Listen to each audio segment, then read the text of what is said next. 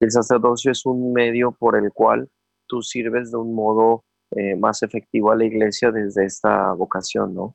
Entonces eso me llamó muchísimo la atención, ¿no? Este, porque eh, me di cuenta prontamente que cuando tú entras a la compañía no entras a un lugar donde te dicen cómo ser ni tener un modo de actuar ni un modo de trabajar, sino más bien que dicen, tú traes esto y eso disciérnelo, ¿no? Y, este, y ponlo en función de, de la misión, ¿no? Entonces, por eso decimos que eh, en los jesuitas somos como un zoológico, ¿no? Este, donde cada uno está en peligro de extinción. Estás escuchando la segunda temporada de Platicando en Católico, el show en el que de una forma muy casual y rompiendo moldes, platicamos con diferentes actores de carne y hueso de la iglesia de hoy, para conocer sus testimonios y lo que están haciendo para avanzar el reino de Dios en la tierra.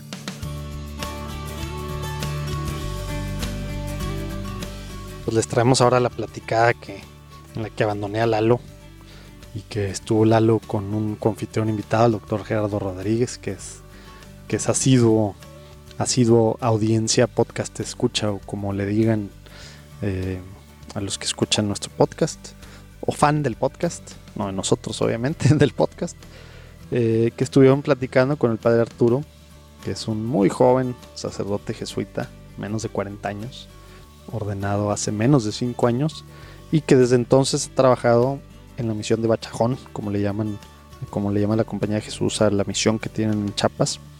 Y bueno, ahí ha hecho pues de todo, como platicó Lalo, porque admito yo lo voy a escuchar junto con ustedes. Hablan pues, como de varios temas indígenas, de lo que es la labor muy particular en esta región, pues tan interesante, tan importante, tan única en México, que el padre ha estado trabajando en varias cosas respecto a la cadena productiva, pues de la importante o principal actividad económica que es todo lo de eh, la pizca del café y bueno como que se pone buena la platicada. Vamos a escuchar juntos como les decía y pues ahí me dicen si, si puedo dejar solo a Lalo más seguido o si de plano pues necesita que lo acompañe yo a ver qué a ver qué piensan ustedes. Y bueno vamos a escuchar la platicada que va a estar padrísima. Ya le dije a Lalo que la próxima vez, bueno, ya quedé con Lalo, la próxima vez que venga el padre Arturo, a ver si nos echamos unas cervecitas con él, porque sí me quedé con muchas ganas de, de la platicada con él. Disfruten, o mejor dicho, disfrutemos juntos.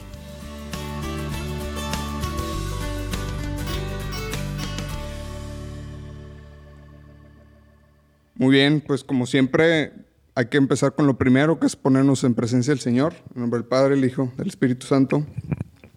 Padre bueno, queremos invitarte a que disfrutes esta conversación con nosotros, eh, pero sobre todo para que nos ayudes, para que seas tú quien, quien pueda, por medio de tu Espíritu Santo, dar un mensaje, eh, que puedas tú eh, mover los corazones de las personas que escuchan esta conversación. Te pedimos mucho por el Padre Arturo, por su vocación, por su fe que lo bendigas mucho por su apostolado y por todas las personas que nos escuchan. Acompáñanos, Señor. Nombre Padre, el Hijo y el Espíritu Santo. Muy bien, Padre Arturo, pues por fin se nos hizo. Eh, ya estamos aquí grabando porque pues habíamos tenido por ahí un, intento, pero a veces la, agenda eh, no lo permite, este, sobre todo pues siendo de lejos. Y también sobre todo porque con lo poco que sé de ti, pues andan trabajando arduamente, pues no siempre hay tiempo para este tipo de, de, cosas. Pero bueno, pues ya estamos aquí, Arturo. ¿Cómo estás? Bien, bien, bien, a todo dar. Qué bueno, qué bueno.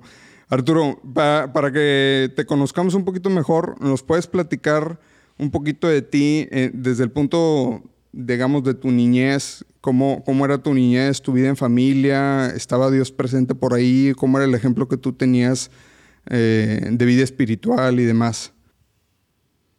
Ya, a ver, no, mira, la verdad es que, o sea, a ver, la verdad es que mi vida fue bastante regular, o sea, no, eh, es decir, también yo entré a la compañía de Jesús por, porque yo estuve muy cercano a, a, los jesuitas, o sea, siempre estuve, estudié en un colegio jesuita allá en Puebla, en el Instituto Oriente, y pues, digo, mi familia es, es cristiana, católica, nunca fuimos como muy allegados ni apegados como a eh, trabajos, apostolados de la parroquia, sin embargo siempre como que tratábamos de tener como una vida pues cristiana, ¿no? Este, y en el colegio, desde la primaria hasta el último año de prepa, nos ofrecen como muchas experiencias que tienen que ver mucho con la cercanía a otras realidades.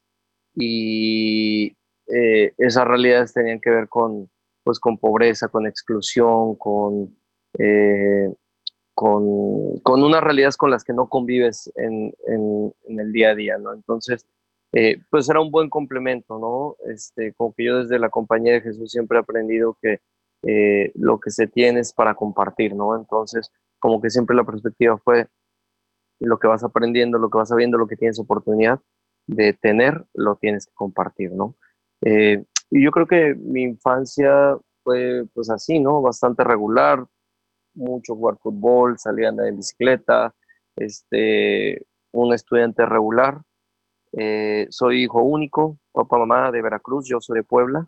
Este, por azares del destino, antes de que yo naciera, llegaron a Puebla a trabajar, conseguir trabajo allá y se quedaron aquí, ¿no? Entonces, este, eso yo creo que sí marcó un poco mi infancia porque, pues, tuve formación jarocha en un, en un ambiente poblano, ¿no? Que es eh, algo curioso, ¿no? Como una, una educación como más, eh, menos, eh, pues un poquitín más libre en una sociedad como un poco más conservadora, ¿no? Pero, pues no sé, como que mis papás siempre se juntaron con gente como muy libre, muy abierta, ¿no? Y nunca tuve problemas de ese sentido, ¿no?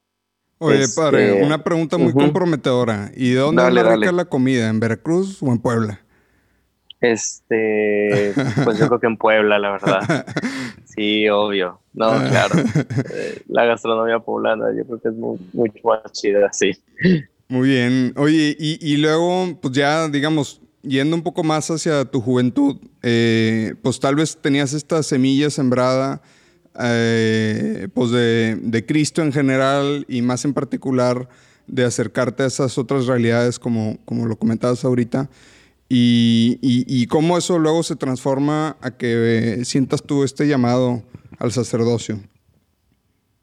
Pues fíjate, lo que la verdad eh, a ver, eh, yo concibo la vocación como, como algo amplio y no de un momento, ¿no? Es decir, no, no por, por, lo menos en mi caso, ¿no? Y así es como lo, lo he, eh, he logrado hacer mi síntesis de vida, que no es un momento en que sientes que Dios te llama y te dice, ven, sacerdote, sino más bien que es una suma de, eventos que te van llevando hacia grandes decisiones, ¿no? Y eso, eso no fue la excepción en mí, ¿no? O sea, como que eh, la semillita que se fue clavando desde mi infancia hasta la adolescencia en relación a las realidades de pobreza, de exclusión, de injusticia, como que cuando yo terminé la prepa me hizo decir, eh, pues hay que hacer algo, ¿no? O sea, como que he recibido tanto que pues hay que compartirlo, ¿no? Como lo decía hace rato, ¿no?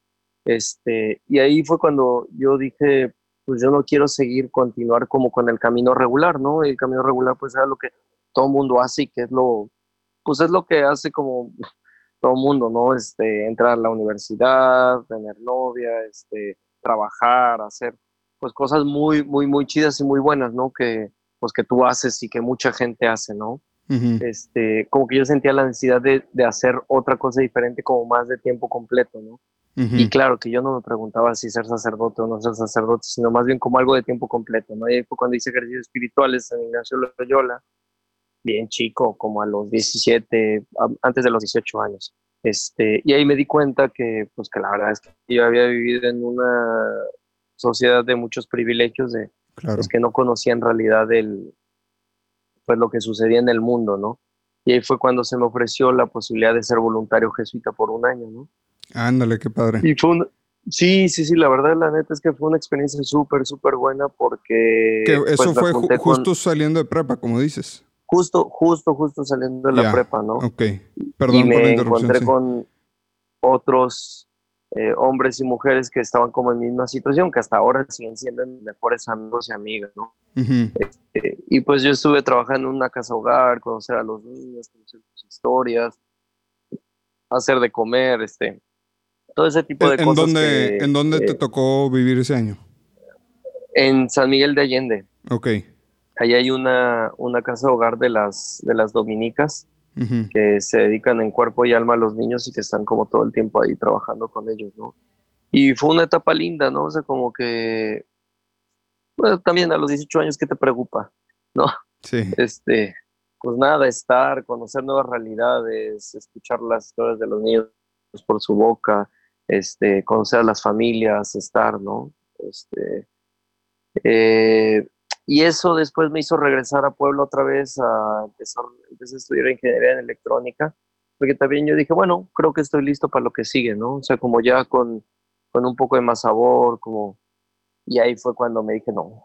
Después de un año y medio de la carrera, yo dije, creo que quiero hacer algo como más, no sé, no, no, no quiero decir como más comprometido, porque cualquier vida es comprometida, ¿no? Si te la tomas en serio, sino más bien quiero decir como más enfocado a esto, ¿no? Sí, sí, sí. Eh, Te entiendo muy bien, o sea, como que...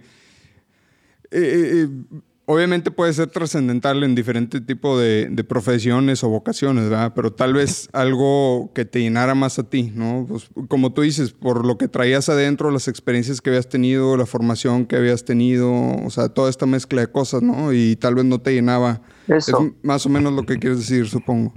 Eso, eso, justo, justo eso.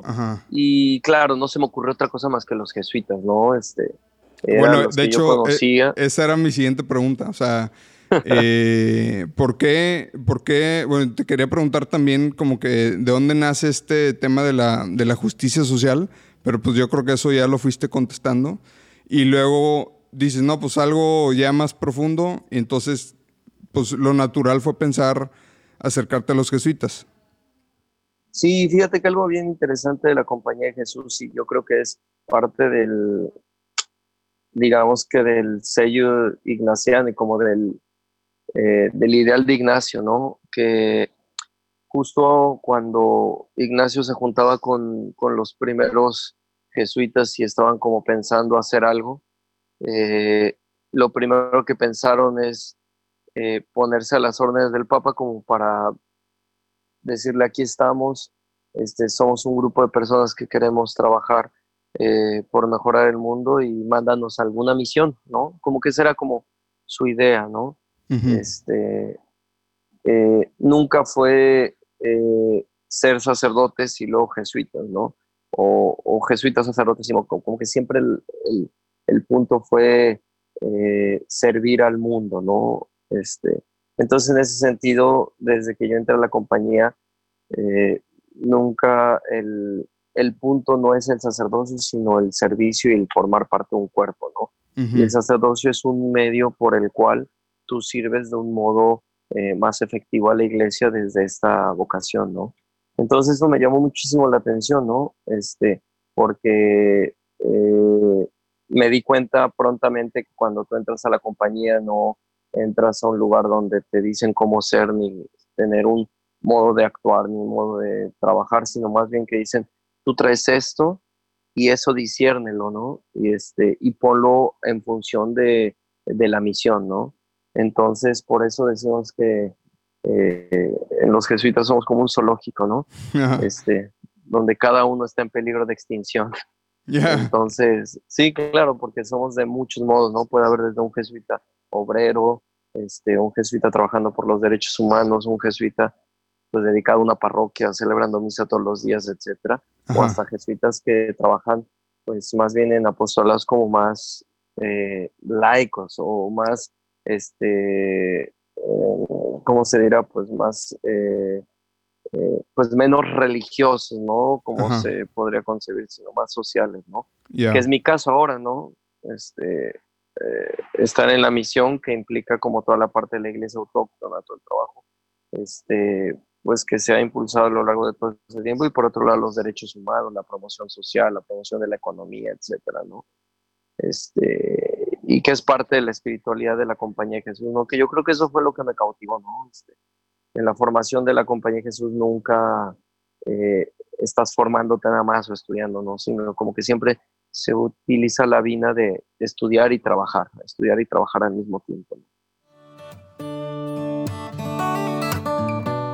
Hola amigos, soy Alonso y les presento este disco acústico de sanación que he grabado, gracias a Dios y a muchos hermanos en Cristo, disponible en cualquier plataforma digital como Spotify o iTunes. Lo puedes encontrar como Alonso Day, D-E-I, o Recuerda quién eres. Muchas bendiciones y espero que estas canciones les ayuden tanto como a mí. Tú eres mi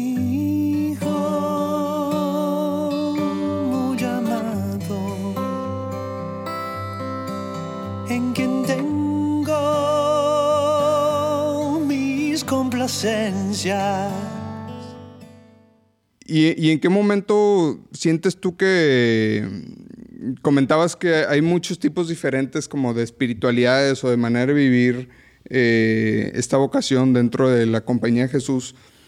Y cómo es que se va, digamos, apuntando tu vocación o tu labor social hacia la misión de, de Bachacón y que esto nos lleve, a- de Bachajón, perdón, que esto nos lleve al siguiente tema.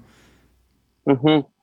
No, a ver, yo, yo creo, a ver, todo tiene que ver con la espiritualidad nuestra, ¿no? Que es Ajá. la espiritualidad ignaciana, que es discernimiento de espíritus, ¿no? Ujú. Como que desde que entramos a la compañía, desde la filosofía e inclusive desde el noviciado, nos vamos formando en todo esto de la espiritualidad ignaciana.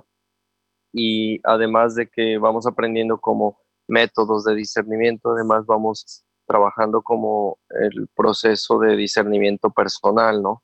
Y el proceso de discernimiento personal también te va dando, te van dando elementos para tú ir discerniendo hacia dónde te quieres ir inclinando, ¿no? Y en la filosofía, sobre todo en la filosofía, este, se hacen experiencias de verano, mientras eh, cuando hay vacaciones en verano y en invierno se hacen experiencias de trabajo en los diferentes apostolados o trabajos que tiene la compañía de Jesús, ¿no? Y fue un compañero jesuita que ya ahora es ex jesuita que me invitó y me dijo, oye, pues hay un jesuita que está trabajando ahí en Chiapas, vamos.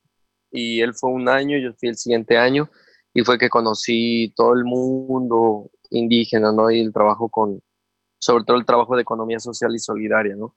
Que conocí el tema de las cooperativas, que conocí todo esto, ¿no? Este, y pues, no sé, fue como muy connatural para mí, ¿no? Este, no, no, no, no voy a decir que, que, este, que la Virgen me habló ni que hubo algo así como súper especial, simplemente me gustó, ¿no? Y como dice San Ignacio Loyola, este, por medio de consolaciones y desolaciones me di cuenta que era un mundo que me atraía, ¿no? Y que al cual me sentía llamado, ¿no? Este, y que poco a poco se fue, por, por eso digo que el tema de la vocación a mí me parece que son eh, en diferentes momentos, ¿no? Fue que fui decidiendo pues ir el siguiente año y luego pedir para ir a trabajar después de la filosofía y fue que comencé a aprender la lengua y involucrarme, ¿no? Como que diferentes decisiones te van llevando a una decisión más grande, ¿no? Que cuando tú te das cuenta, cuando me he dado cuenta de dónde estoy, ¿no? Este, eh, entonces yo creo que fue gradual y gracias a que la compañía te da elementos, ¿no? Después, cuando estudié teología, estuve en Brasil y en Brasil también tuve la oportunidad de un par de veces tanto de conocer América Latina, recorrer diferentes proyectos que trabajan con, con, tra- con trabajo campesino e indígena, pero también este, profundizar como la teología más desde la perspectiva indígena, ¿no? Desde diálogo intercultural, diálogo interreligioso, etcétera, ¿no? Este, y eso es lo lindo de la compañía de Jesús, ¿no? Que eh, como que te da la posibilidad de diversificar como tus, eh, tus cualidades, ¿no? Este, e irte, y también que encontrar gente que iba descubriendo también otros caminos parecidos, ¿no? Ok. Oye, hablando ahorita de la experiencia que tú tuviste en, en Brasil y luego lo que hablabas de la iglesia, ¿cuál es la palabra que usaste, de la iglesia Autóctona. autóctona? Eh, ¿Dónde pudieras tú, en base a tu experiencia y tu criterio y, y todo lo que te ha tocado vivir, ¿dónde pudieras tú decir que hay una línea que divide el, el- el ser eh, auténticamente cristiano, pero estar eh, abierto a, digamos, a temas culturales y temas, eh, pues, pues sí, culturales, esa es yo creo que la palabra adecuada.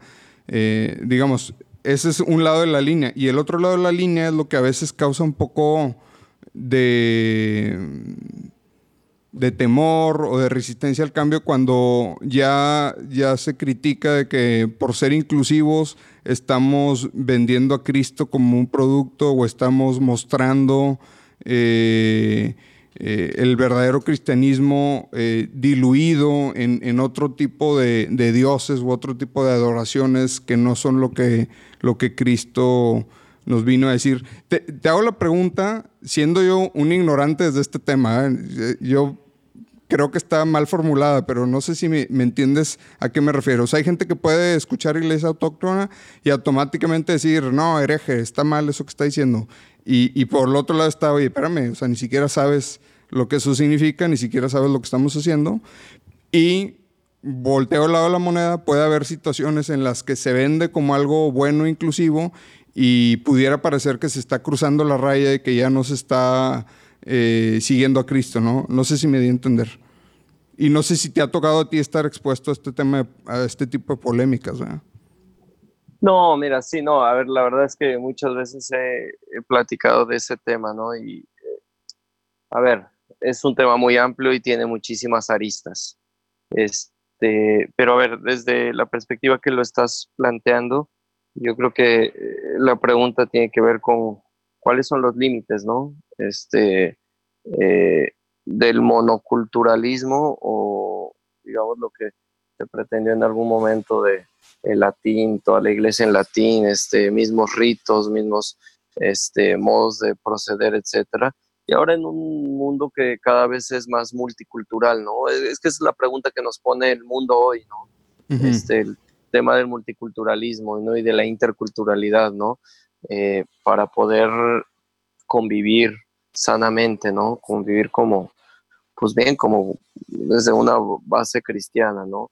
Este, y, yo creo que para eso hay que mirar, o sea, por ejemplo, el caso de la iglesia autóctona en Chiapas nos ayuda muchísimo como para entender eso, ¿no? Este, y a ver, rápidamente, eh, o sea, primero tenemos que comenzar con la conquista, ¿no? Es decir, la conquista llegó a, desde las Antillas, luego por lo menos de nuestro lado, ¿no? Después a, México y llegó con la pórpora y con la espada, ¿no? Este, y llegaron llegó con la pólvora y la espada con intereses económicos y luego con una agenda pues también religiosa, ¿no? Este, que tiene que ver con el control, que tiene que ver con el despojo y que tiene que ver también con eh, un modo eh, unilateral, ¿no? De, concibir como el, eh, pues el mundo, ¿no? Desde un esquema eurocéntrico, ¿no?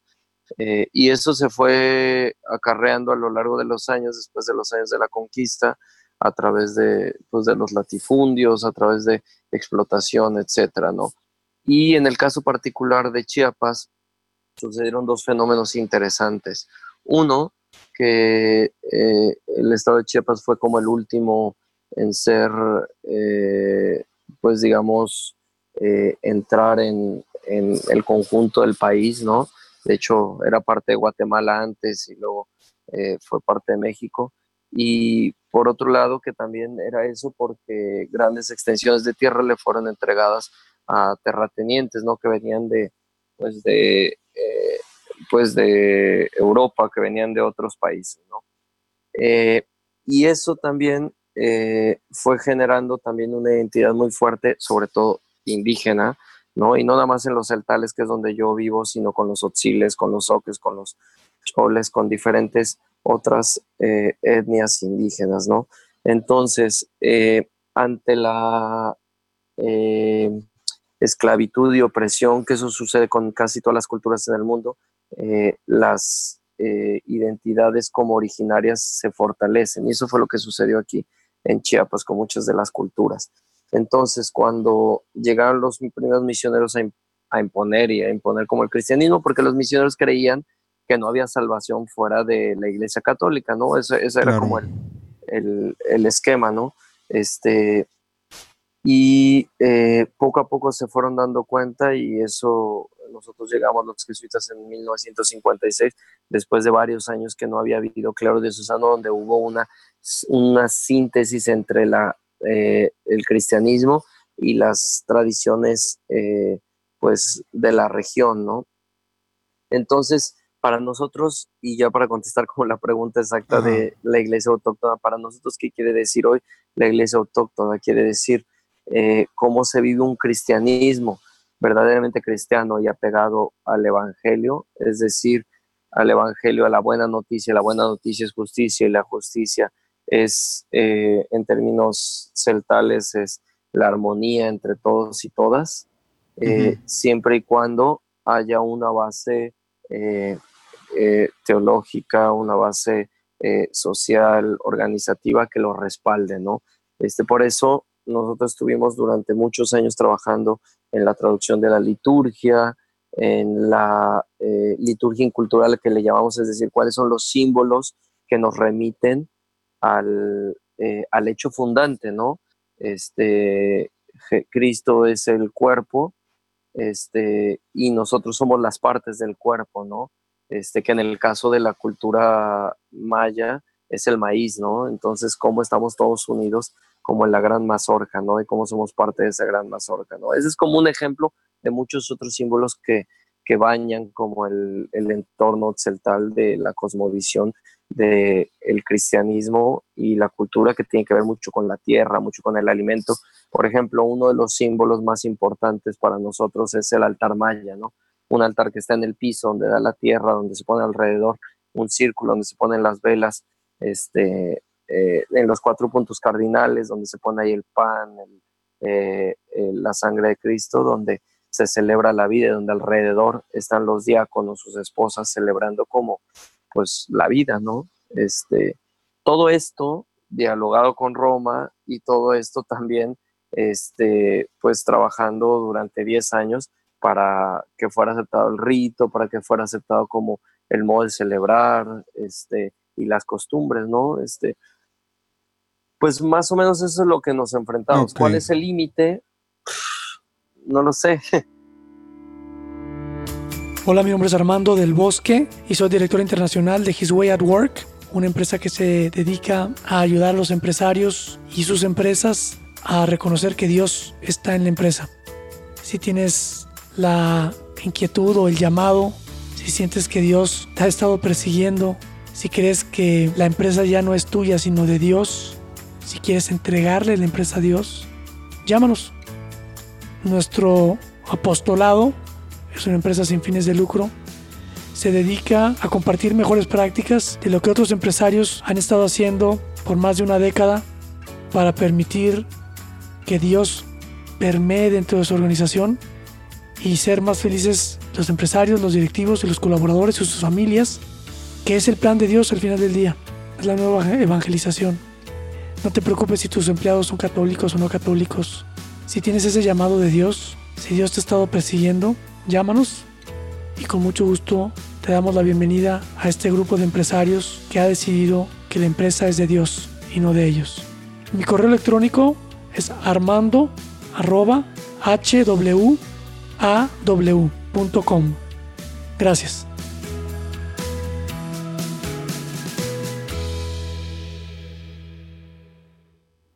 Oye, una pregunta, nada más para tener un poquito de contexto en cuanto a la cronología. Cuando dices dialogado y aceptado con Roma, para los que somos muy ignorantes respecto a esto, más o menos de qué fechas estamos hablando cuando esto ya fue como oficialmente declarado válido, digamos, en, el caso de, ustedes en particular. En los últimos 10 años, ¿no? Yo creo que hace como unos 10 años, 15 años, ¿no? Como que eso fue cuando se fue, cuando le entramos todo, y de hecho la diócesis le entró mucho a, traducir a la liturgia inculturada, ¿no? La diócesis de San Cristóbal de las Casas.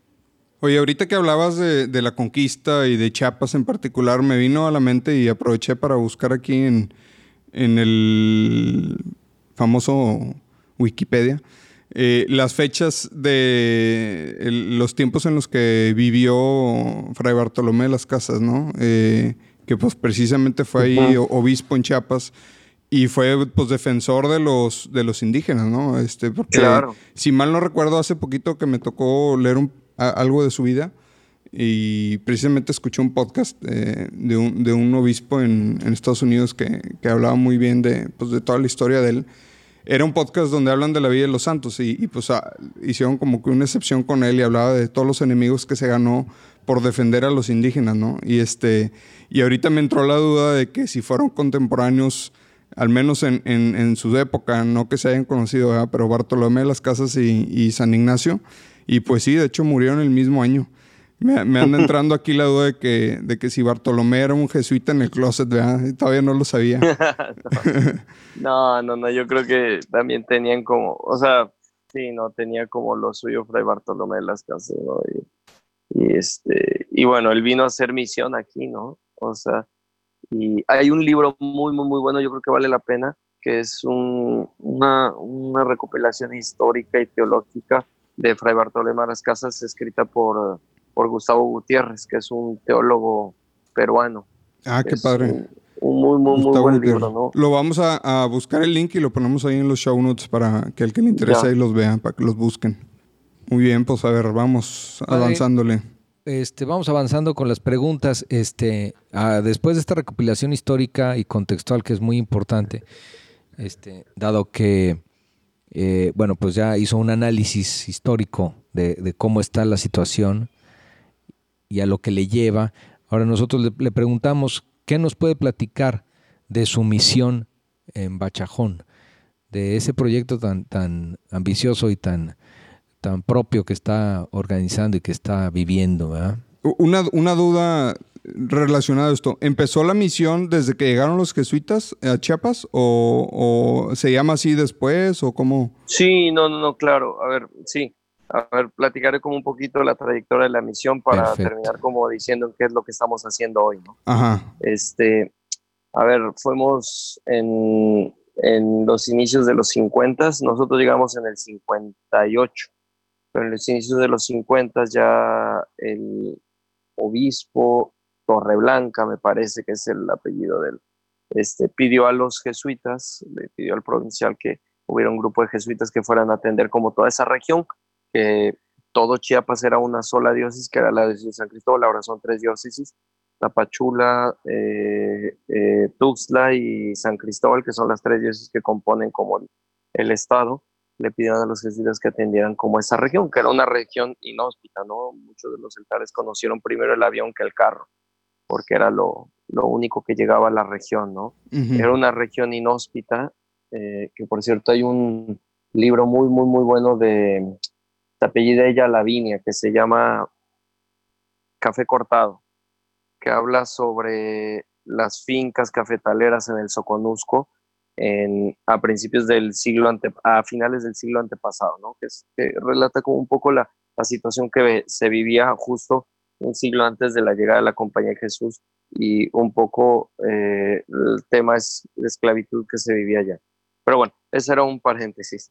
Este, llegaron los jesuitas y claro, los jesuitas tenían todavía la visión cuando llegaron, pues más bien de una misión tradicional, ¿no? Evangelizar, juntar a los indígenas, alfabetizarlos, enseñarles como la lengua local. Uh, La lengua local me refiero al español, ¿no? La Sí. lengua de la conquista, ¿no? Ujú. Este, y los primeros 10 años, 7 años de la presencia de los jesuitas, este, fue, pues fue eso, ir a evangelizar, recorrer los lugares, caminar, porque eran lugares donde, pues, eh, me platicaba un misionero que, eh, uno de los jesuitas que ya murió, que eh, un criterio que tenían era que si tenían que caminar más de 10 horas, ya era un criterio para poder usar avión, ¿no? Que ya iban en, en avioneta hacia el otro lugar, ¿no? Entonces era Ajá. un lugar inhóspito, ¿no? Donde no había caminos, donde había jaguares, animales, etcétera, ¿no? Entonces, eh, yo creo que un primer, un- una primera época fue como la llegada, ¿no? Como los primeros 10 años.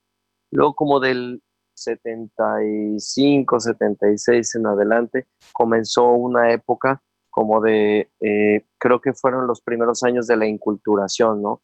Eh, ya fue, entró otra camada de jesuitas que comenzó a aprender la lengua, que come- comenzó a encontrar las costumbres de la gente. Y ahí fue cuando comenzó uno de los trabajos más fuertes de la misión de Bachacón, que es la traducción de la Biblia. ¿no? 30 años, 35 años que se duró la misión de Bachajón en traducir la Biblia, ¿no? Este, como parte esencial del trabajo de evangelización en sentido amplio, ¿no? Eh, al mismo tiempo, ese, esa segunda etapa, después de la llegada, después de estos primeros 10 años, que fueron como unos, como el 75 al 85, otros 10 años, eh, fue mucha eh, denuncia en contra de los finqueros que tenían la tierra eh, y mucha promoción sobre temas de salud, de educación, mucha alfabetización y sobre todo descubrir cuál era la estructura eh, básica como cultural de la gente, ¿no? Y esa estructura básica cultural de la gente era el sistema de cargos, ¿no? Como una persona le hace un servicio a su comunidad y ese servicio es pedido por el conjunto de la comunidad es un servicio gratuito y es un servicio que le da, va dando renombre a la persona, hombre o mujer, ¿no? Y que a través de diferentes servicios que va sirviendo, eh, va eh, adquiriendo como una personalidad de principal después de varios años, ¿no? Y un principal es la persona que hace, que da consejo, ¿no? Y que va a como acompañando a la comunidad. Y una de las cosas claves de esos años, como del 75 al 85, fue la creación y el descubrimiento y la creación del diaconado permanente, ¿no?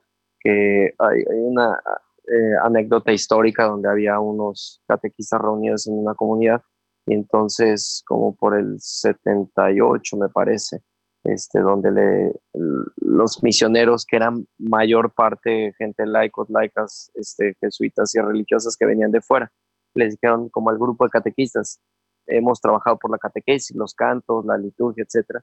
¿Qué más hace falta, no? ¿Qué pasaría si los misioneros se mueren? En un avión, ¿no? Decían. Y decían los indígenas, no, pues no pasaría nada porque seguiríamos con la estructura, estaríamos trabajando con la catequesis, pero lo único que no nos han dado es el Espíritu Santo, ¿no? Entonces fue en ese momento que dijeron, ah, sí, cierto, ¿no? Este, eh, vamos a trabajar en el tema del, del, diaconado para que la gente pueda celebrar matrimonios, bautizos, etcétera, ¿no? Y fue que se eh, trabajó por formar, hoy en día tenemos un bachillerato teológico que lo toman 200 diáconos y sus esposas, este, avalado por la Ibero de Santa Fe, donde avalamos como el, la formación teológica de todos los diáconos y sus esposas que le dan servicio en, en zonas, interzonas, comunidades a lo largo de los 3.500 kilómetros cuadrados de toda la misión, ¿no? Eh, y luego... 3.500 eh, kilómetros cuadrados, nada más, sí, ¿no? grandísimo, 640 comunidades. No, hombre. Y, ¿Cuántos, y claro, perdón, eh, perdón un, un, paréntesis. Dale, dale, dale. ¿Cuántas personas forman el equipo de los jesuitas oficial que están tiempo completo trabajando en esta misión? Bueno, jesuitas ahorita somos seis jesuitas. Este, seis jesuitas, cinco sacerdotes, un jesuita en formación y el equipo de la misión de Bachajón, que son mayor parte este, laicos y laicas de la región, son como unos 40 personas más, ¿no? Okay. Que trabajamos en, en diferentes ejes, ¿no? Y así para tener Eh, una idea también de números y así, eh, eh, respecto a comunidades, ahorita las mencionaste, ¿son cuántas? 640. 640. Y por ejemplo, capillas, digo, por tener así algún... algún... Cuando digo comunidades son capillas. Ya, ya, o sea, es donde ya hay, ya está instalada una capilla en esas comunidades. Ujú. Ok, y hay comunidades que tal vez no es, si hay una comunidad está cerca y no hay una capilla ahí, ¿se unen a esa o, o Sí, son comunidades que no sucede. conviven mucho o sí? Sucede, sí. Ah, hay, o hay una comunidad donde hay dos capillas o tres. Ya, ok, ok. No, depende del qué tan grande, qué tan chico sea la comunidad. ¿no? Ok, Y bueno, la, la siguiente etapa va marcada por el levantamiento, ¿no? Por el 94. Y, este, y claro que eso trajo para nosotros desde, normalmente la historia se cuenta desde los vencedores, ¿no?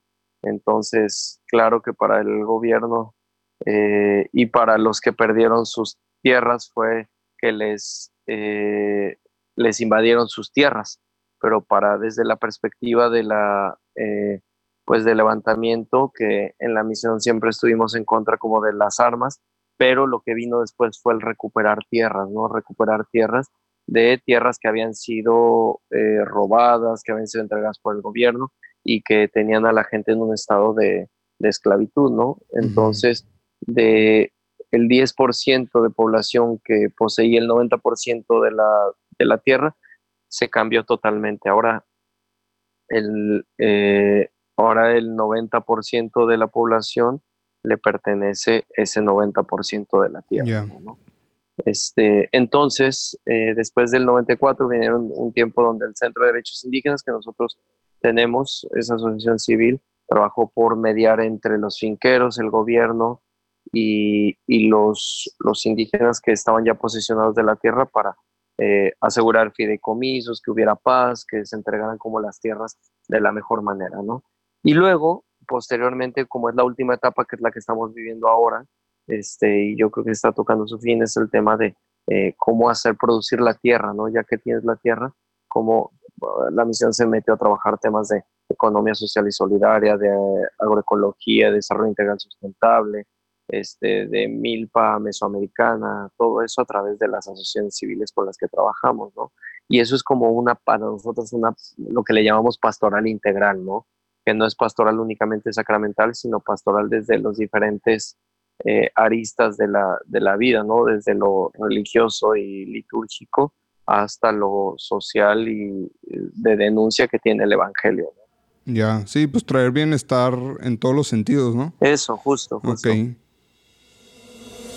Hola amigos de Platicando en Católico, yo soy Gerardo Villegas, director de Fanflix, una plataforma de audios y videos mexicana que promueve los valores humanos y contenidos 100% católicos. Una plataforma donde van a encontrar contenidos para toda la familia, entretenimiento sano, seguro y lleno de valores humanos para los niños y muchísimo contenido de crecimiento humano y espiritual para los grandes y toda la familia. Quiero invitarlos a todos ustedes a que conozcan Fanflix, esta plataforma. Suscríbanse desde su computadora. Entren a fanflix.mx y suscríbanse con el código Platicando. Les vamos a regalar 30 días gratis con el código Platicando suscribiéndose desde su computadora en fanflix.mx. Los saluda Gerardo Villegas, director de Fanflix. Que Dios los bendiga a todos. Oye, pues eso me lleva mucho a la siguiente pregunta. Ahorita dices que pues hacer trabajar la tierra, trabajar ahí con, con, diferentes organizaciones que los han apoyado. Y pues bueno, a mí me tocó conocerte porque tuve la oportunidad de, de asistir a un evento donde presentaron un documental muy padre que se llama Six Dollar Cup of Coffee, ¿no? Eh, ¿Qué nos puedes platicar respecto a eso, Arturo? Ya, lo, lo, lo, primero es que es bien chistoso porque la verdad es que el documental nunca lo quisimos hacer ni nunca lo pensamos hacer nosotros, ¿no? Sino que eh, el actual director de, de Yomolatel, que es el grupo de, de, empresas de economía social y solidaria y cooperativas que comenzó hace 15 años y que eh, comenzó con, con el café, por eso el café es como nuestra niña de dar a besar, porque claro, el café además es una, eh, eh, corresponde a una, eh, una demanda histórica ¿no? de explotación en la región.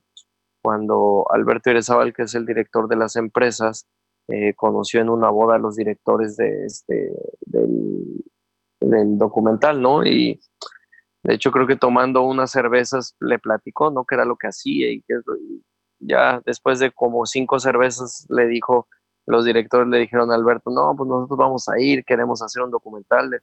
Claro, Alberto les dio el avión y les dijo, ah, sí, claro. Pues en unos meses después los tenía ahí en Chiapas y duraron cinco años, porque además los tiempos de la cooperativa eran lentos, ¿no? además tenían que esperar la cosecha, tenían que trabajar temas de interculturalidad, escuchar a la gente, viajaron a Seattle, fueron a, a la Ciudad de México, fueron a, a Chiapas, ¿no? Cinco años se tardaron en hacer ese, ese documental, ¿no? Y el centro del documental es algo que no es nuevo, ¿no? Pero que normalmente cerramos los ojos a eso, ¿no? Y ya lo decía eh, Eduardo Galeano en Las Venas Abiertas de América Latina hace en los 70, ¿no? Y decía, América Latina tiene el café y Europa tiene la cafetera, ¿no? Y eso es profundamente injusto, ¿no? ¿Y por qué la gente que produce el café no tiene los medios de producción para poder eh, tener un, un, café de calidad, ¿no? Y eso es por racismo nada más, porque históricamente se dice es que no saben hacer el café, ¿no? Y eso es lo que la novela que, te, que les narraba hace rato, que les, sugería, habla de eso, ¿no? De cómo los indios pues no tienen conocimiento, ¿no? Y hay que tratarlos como indios, ¿no? Y quienes conocen de café son los blancos y que vienen de fuera y que tienen los medios de producción, ¿no? Entonces, eh, dice, hay una escena muy, muy interesante en el documental que sale un barista hablando y diciendo, si, si tú realmente sabes qué es lo que sucede dentro de una taza de café, cuánto eh, costó producirla, cuántas personas intervienen y, este, y sabes qué es lo que sucedió dentro de la taza de café, no deberías de estar en shock por una taza de café de, de 6 dólares, sino por una taza de café de 2 dólares, porque sabes que alguien están jodiendo en ese momento, ¿no? Claro. Este, porque claro, los beneficios se lo quedan quien vende el café en taza y por eso nuestra intuición desde el inicio del proyecto, ya volviendo al proyecto Capeltic y de Yomolatel, que es el conjunto de empresas de economía social y solidaria, fue y siempre ha sido desde el cafetal a la taza, ¿no? O desde el apiario hasta tu mesa, ¿no?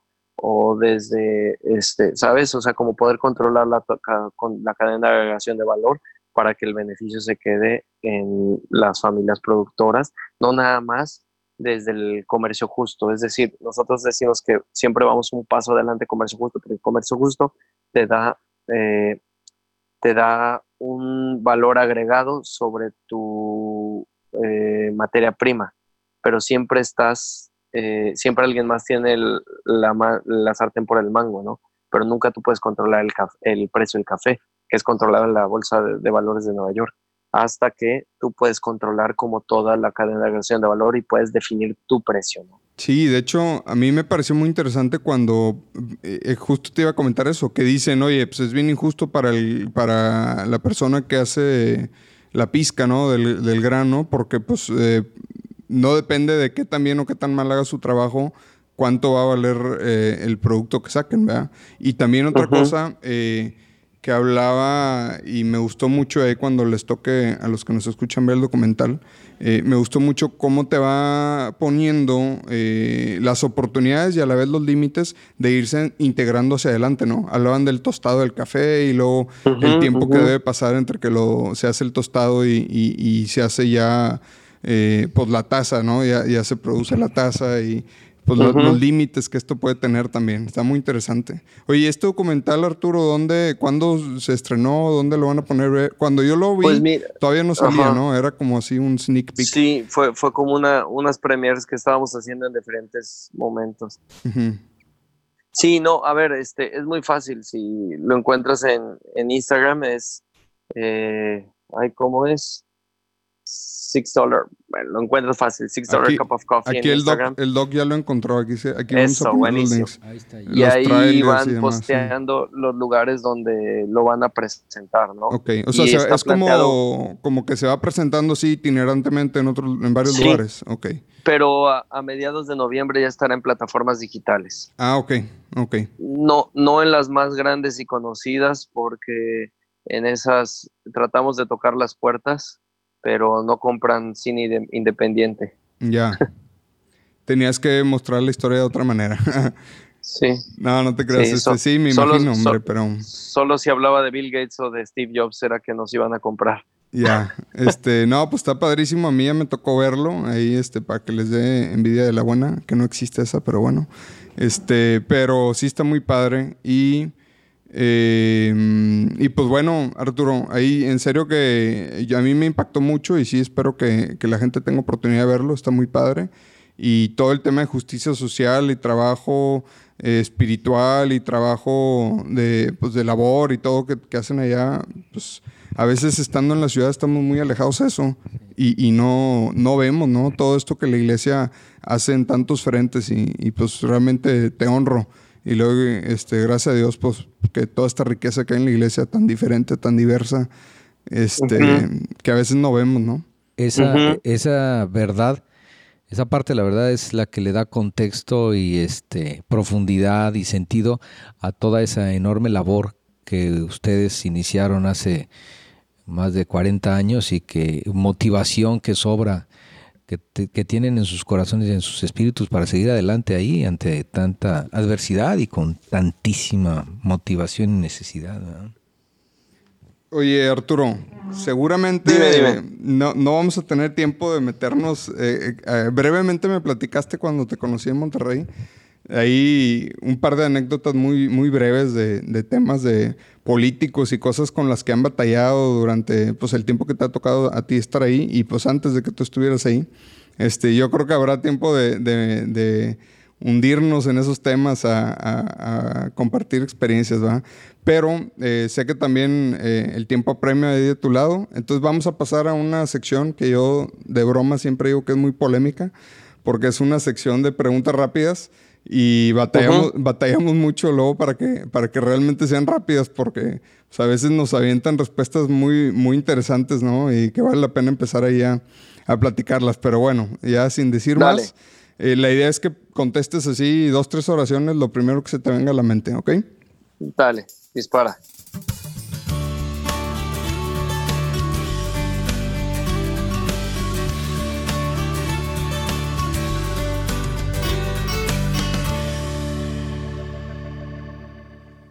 Eh, ¿Te acuerdas cuál es la primera vez que tuviste una experiencia espiritual? Eh, en concreto, ¿qué edad tenías y qué fue lo que sentiste? Este, sí, eh, yo creo que la primera vez fue en la Sierra Norte de Puebla, eh, justo piscando café, y lo primero que sentí fue, está muy jodido este mundo. Ya. Este, la segunda pregunta, ¿cuál es el santo patrono? ¿Cuál es tu santo patrono, padre? Si tienes uno, ¿por qué? Bueno, tengo que decir San Ignacio de Loyola, ¿no? Claro, claro, obviamente. Si, si no, no me pagan regalías. No. Sí, sí. No, pero yo, yo creo que San Francisco Javier, ¿no? Este, digo, más bien porque me ordené diácono el 3 de diciembre, este, la misión de Bachajón, y justo ahora estamos pasando por una este, capitanía de San Francisco Javier, la misión de Bachajón. Entonces yo creo que es, y es el patrón de las misiones, ¿no? Entonces Claro. para mí es representativo.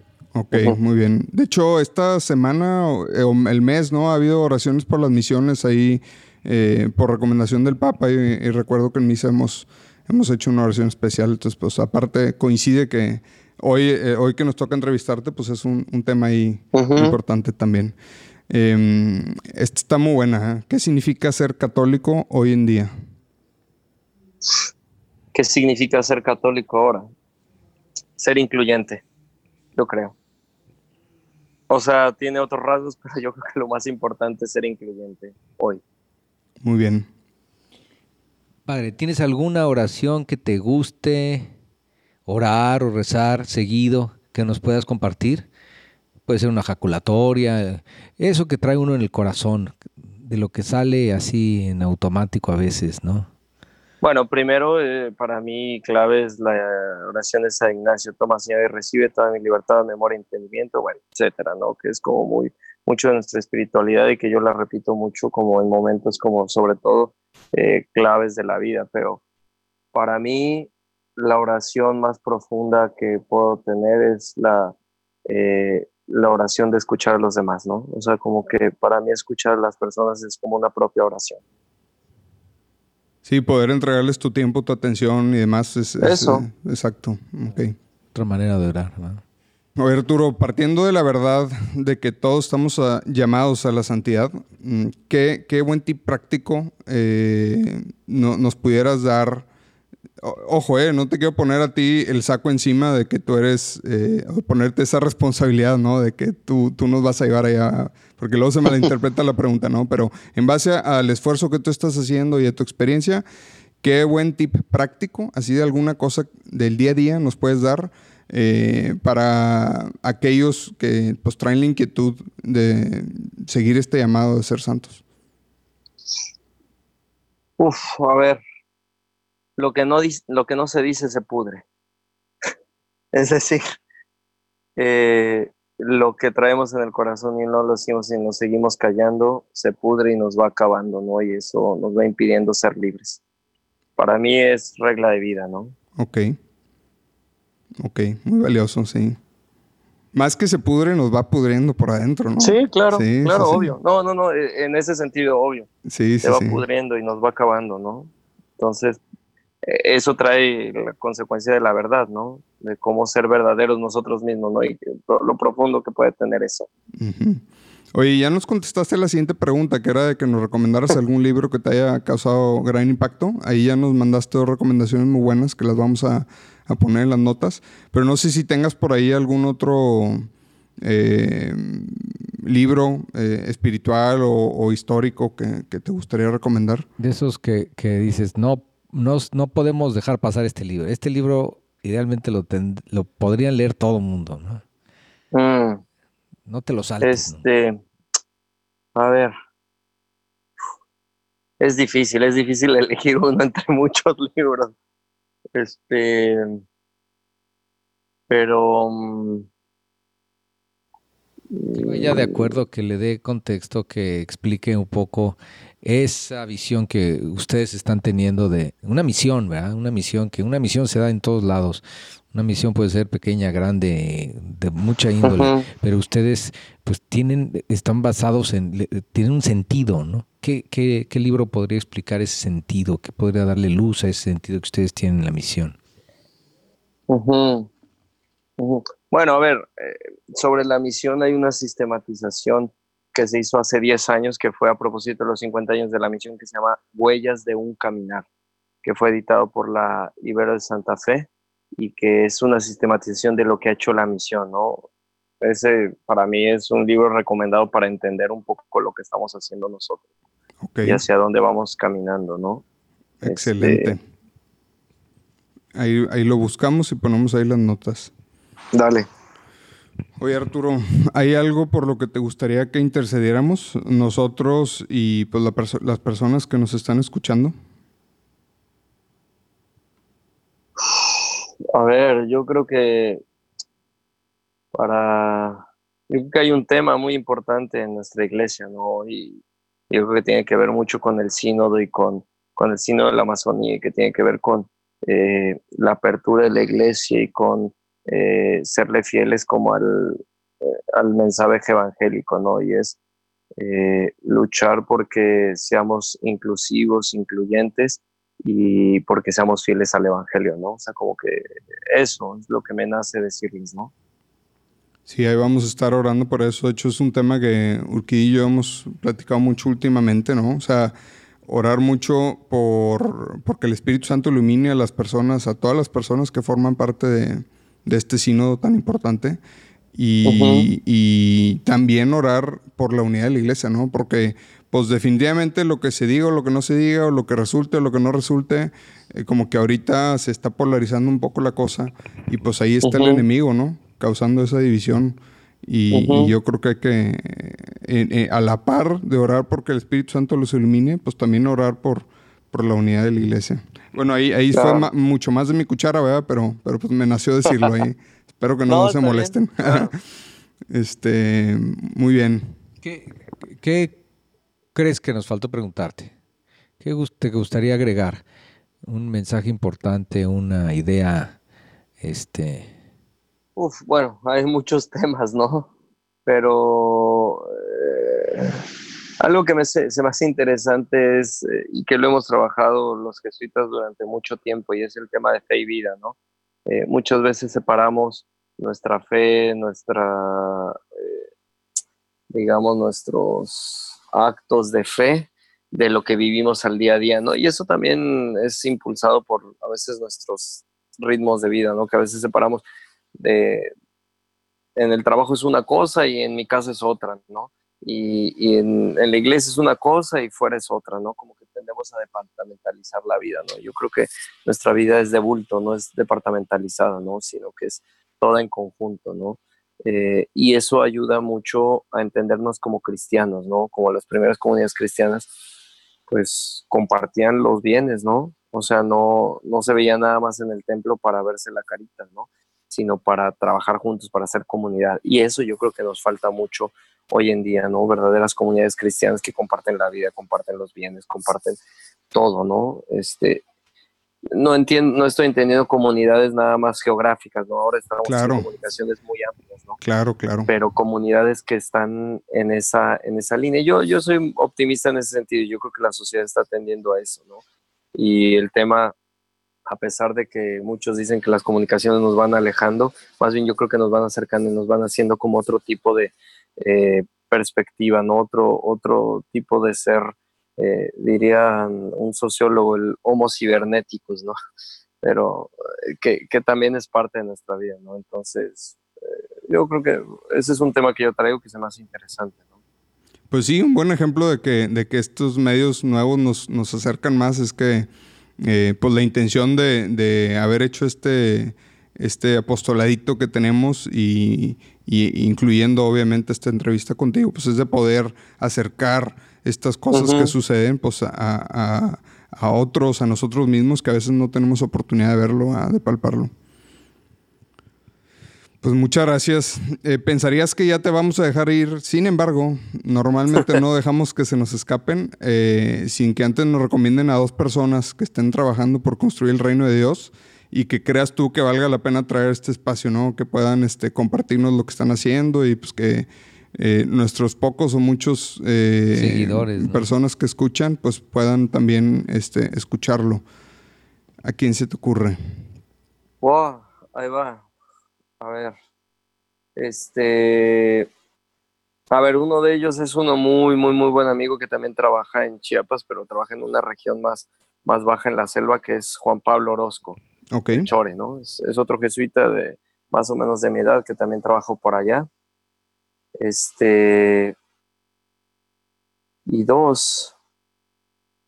Eh, ¿Alguien del, del eh, pudiera ser alguien del documental, por ejemplo, también? Ya, puede ser Alberto Irezábal, ¿no? Alberto Irezábal, que es el, el, que sale ahí en el documental y que es de mis mejores amigos y es el director de las empresas, ¿no? Ah, este. ok, ok. Ok, sí. es, es, eh, es, el que ve como que la parte de negocio y de ayudarles a, Ajá, a exportar justo, y todo eso. Ah, qué padre, no, no, pues va a estar padrísimo. Este, Sí. Muy bien, Arturo, pues te agradecemos muchísimo tu tiempo. Realmente, pues vamos a estar ahí intercediendo por lo que nos pediste y pues también te vamos a llevar de encuentro y vamos a interceder por ti. Como dije en Buenísimo. la oración del principio, por tu fe, que Dios renueve tu fe, que te dé mucha esperanza, que te permita seguir este, entregándolo todo eh, por estas comunidades, eh, sabiendo que lo haces por Cristo y, y, pues bueno, te deseamos que tengan muchas bendiciones y a los que aguantaron aquí escucharnos hasta ahorita, pues muchas gracias y muchas bendiciones para ustedes también, al Doc también, aquí que jaló en el experimento de, Eso. de invitado Buenísimo. itinerante. Muchas gracias.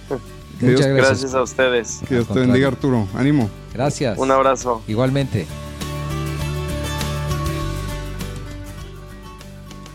¿Qué tal la platicada que tuvo Lalo y el doctor Gerardo Rodríguez con el padre Arturo Estrada? Oigan, pues acuérdense que platicandoencatólico.com pueden ver las ligas a todo lo platicado. También, por favor, donde quiera que nos escuchas, si lo puedes dar seguir, nos ayuda mucho a que más gente sepa que, que esto existe y que puedan pues, conocer las diferentes personas que están haciendo cosas padrísimas dentro de su iglesia. Y donde quiera que estés en tus redes sociales, Facebook, Instagram, Twitter. Acuérdate de seguirnos, de compartir el episodio si te gustó y crees que le puede servir a más gente. Y pues también en WhatsApp. Y eh, pues también digan a ver si puedo estar dejando a Lalo solo. O si de plano no lo puedo dejar solo. a ver qué, qué piensan. Y bueno, el próximo lunes platica padrísima con la ecuatoriana Jimena Izquierdo. Eh, padrísimo lo que está haciendo con los amigos misioneros de WTN. No te lo puedes perder el próximo lunes. Dios te bendiga en la semana.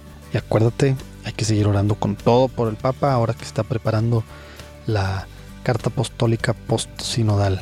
Importantísimo estar orando por él, para que escuche al Espíritu Santo y pues para que Dios siga haciendo su obra en la iglesia que es de él a través de, del Papa Francisco y pues bueno, de todo lo que es la iglesia y somos la iglesia. Dios te bendiga.